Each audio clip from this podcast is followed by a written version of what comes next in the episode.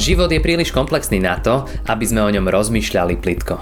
Veríme, že aj táto prednáška vám pomôže premýšľať hĺbšie a nájsť odpovede na vaše životné otázky. Skloňme sa k modlitbe. Pane Ježiši Kriste, ďakujeme Ti za to, že so svojou láskou prichádzaš do života každého človeka s láskou si vstúpil do tohto sveta, aby si tomuto svetu ukázal inú cestu. A ďakujeme za to, že s láskou si prišiel aj dnes k nám. Prichádzaš k nám práve so svojím slovom. A veľmi ťa prosíme o to, aby sme my v láskou vedeli odpovedať. Amen. Teraz už, milé sestry, milé bratia, vypočujte si slova z písma svätého, o ktorých dnes budeme premýšľať. Napísané sú v liste Apoštola Pavla Filemonovi. A keďže to je len veľmi krátky list, má jednu kapitolu, tak môžem povedať, že je to napísané v prvej kapitole a sú to verše 8 až 12. Pavol píše Filemonovi. Preto hoci smelo by som ti mohol rozkázať v Kristu, čo sa ti sluší, pre lásku radšej prosím. Ja, Pavol, starec, a teraz ešte aj väzeň pre Krista Ježiša. Prosím ťa za svoje dieťa, ktoré som splodil vo väzení, za Onezima. Bol ti síce kedysi neužitočný, ale teraz je užitočný aj tebe, aj mne. Poslal som ti ho a ty ho príjmi ako moje srdce. Amen. Toľko je slov písma svätého.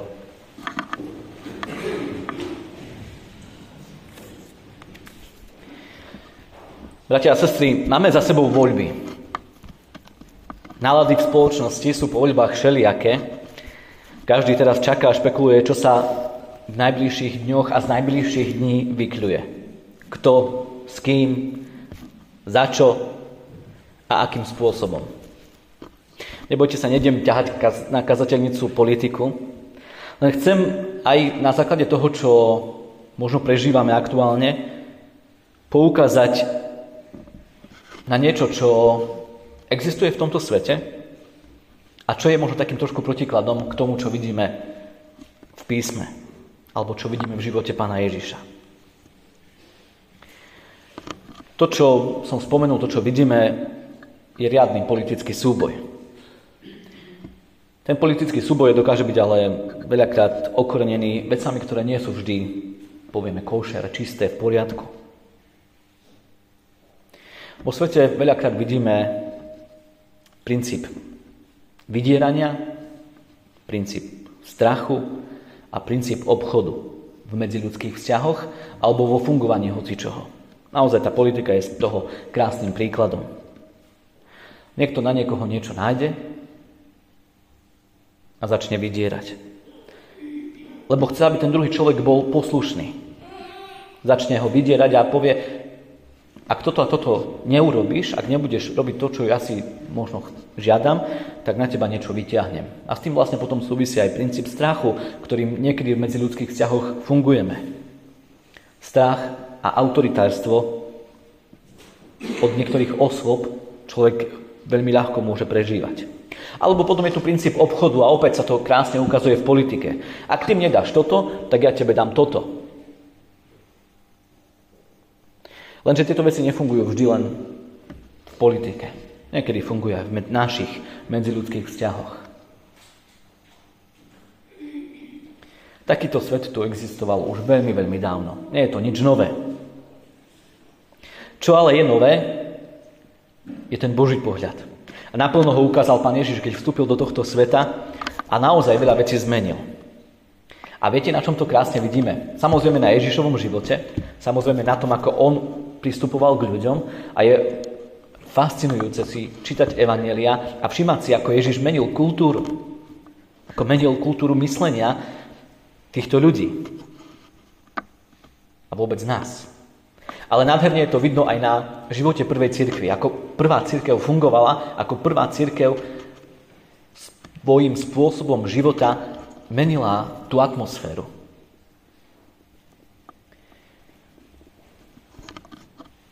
Ja som vybral z toho všetkého, čo prvá církev žila, Krásna demonstrácia toho sú tie biblické slova, ktoré som pred chvíľou prečítal, ktoré máme dnes pred sebou.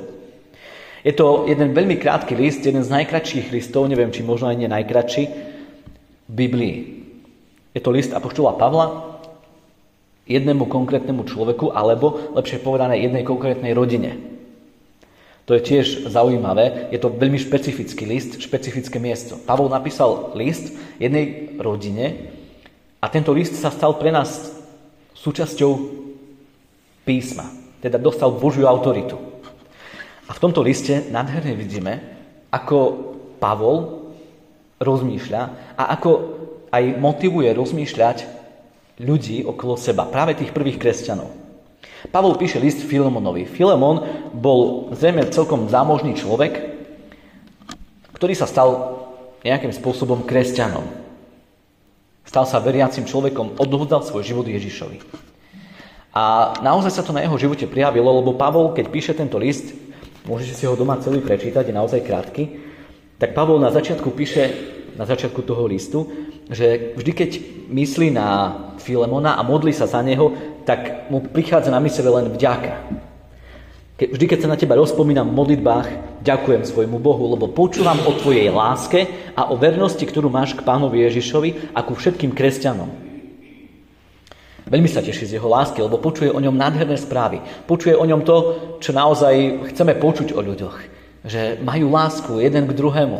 Sú krásne správy, keď také niečo počujete. Nastala sa veľmi bizarná vec tomuto Filemonovi a jeho rodine. Filemón, tak ako každý človek,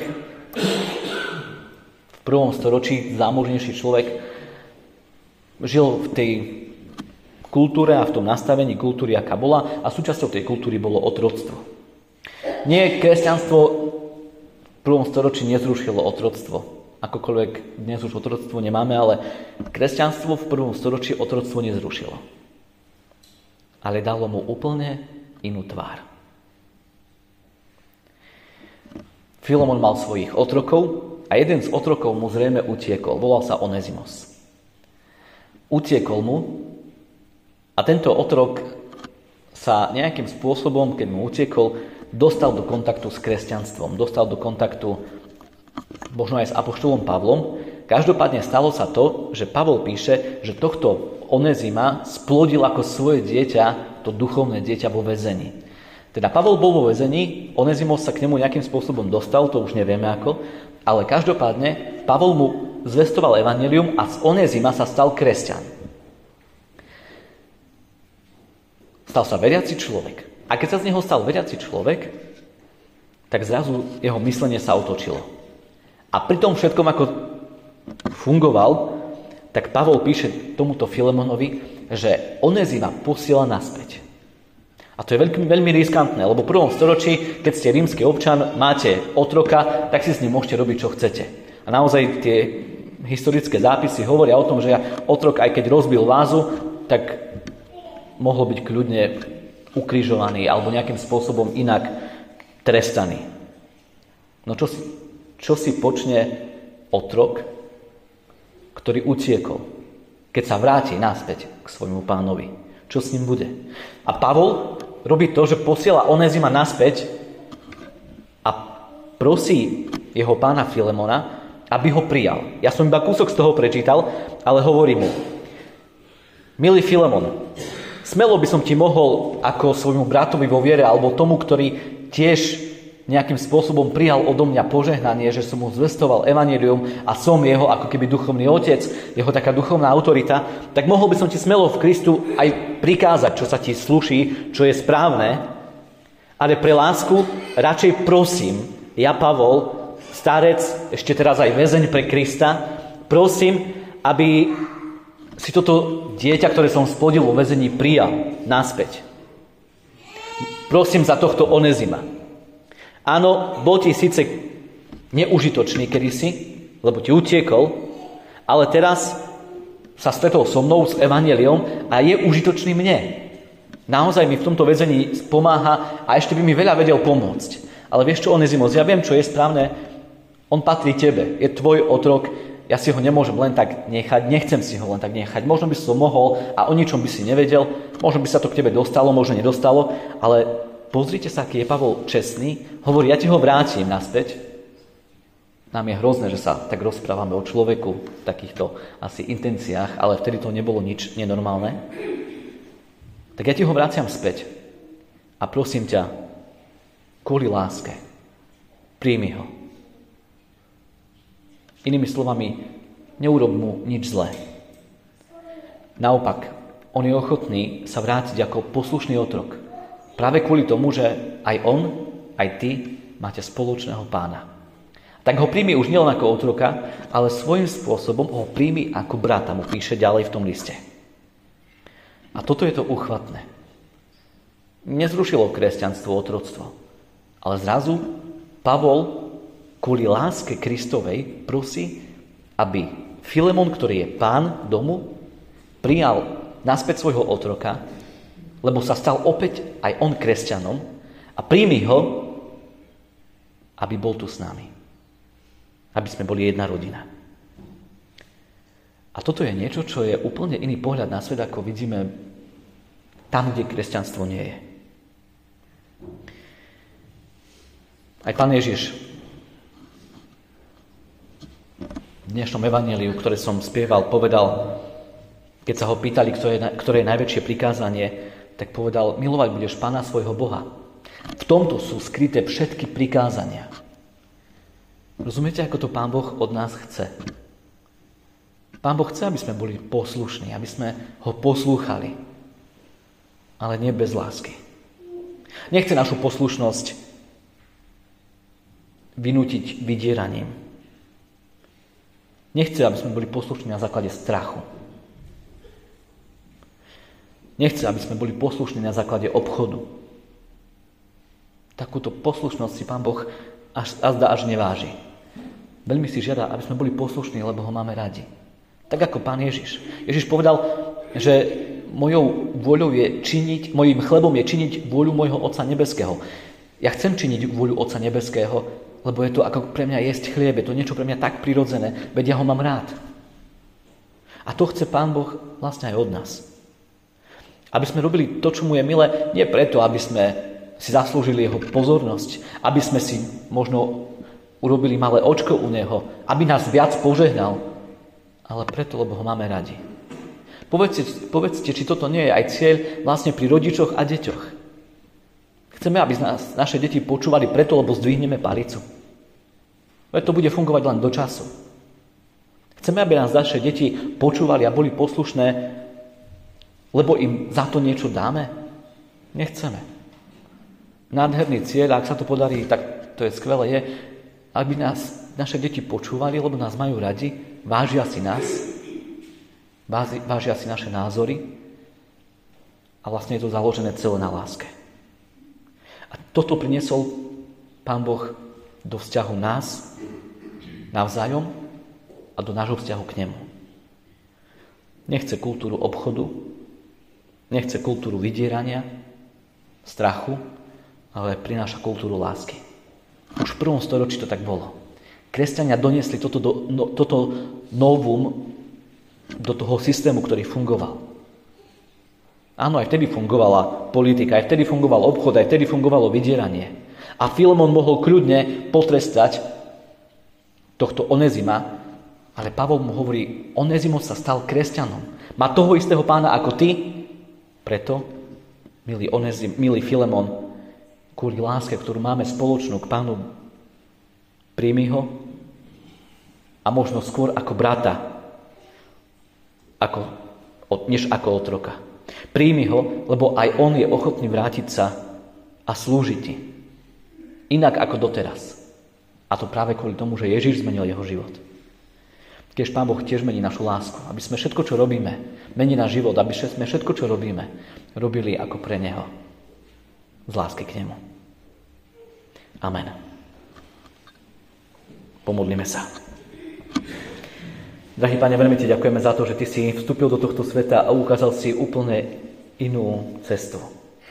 Inú cestu ako tá, ktorá bola prítomná už veľmi dávno a ktorá až do dnešných dní vidíme, že je prítomná v medziludských vzťahoch. A Pane, nemôžeme čakať, že tam, kde nie to Teba, bude fungovať niečo také. Tam asi prirodzene musí fungovať len obchod a vydieranie, ale nie, Pane, tam, kde vládneš Ty, v tom ľudskom srdci, ktoré si Ty zachránil, ktoré Teba prijalo. Ani my, Pane, nechceme robiť veci voči Tebe z povinnosti, ale prosíme, pomôž nám v láske kráčať týmto svetom vo vzťahu k Tebe, ale aj vo vzťahu k ľuďom okolo nás. Chceme Ti byť poslušní. Nie preto, aby sme niečo dostali. Nie preto, aby si nás nepotrestal, ale preto, že ťa máme radi. Si pre nás vzácný a drahý. Takto chceme kráčať každým jedným dňom vo svojom živote, vo svojom kresťanstve. Týmto prosíme naplň našu vieru.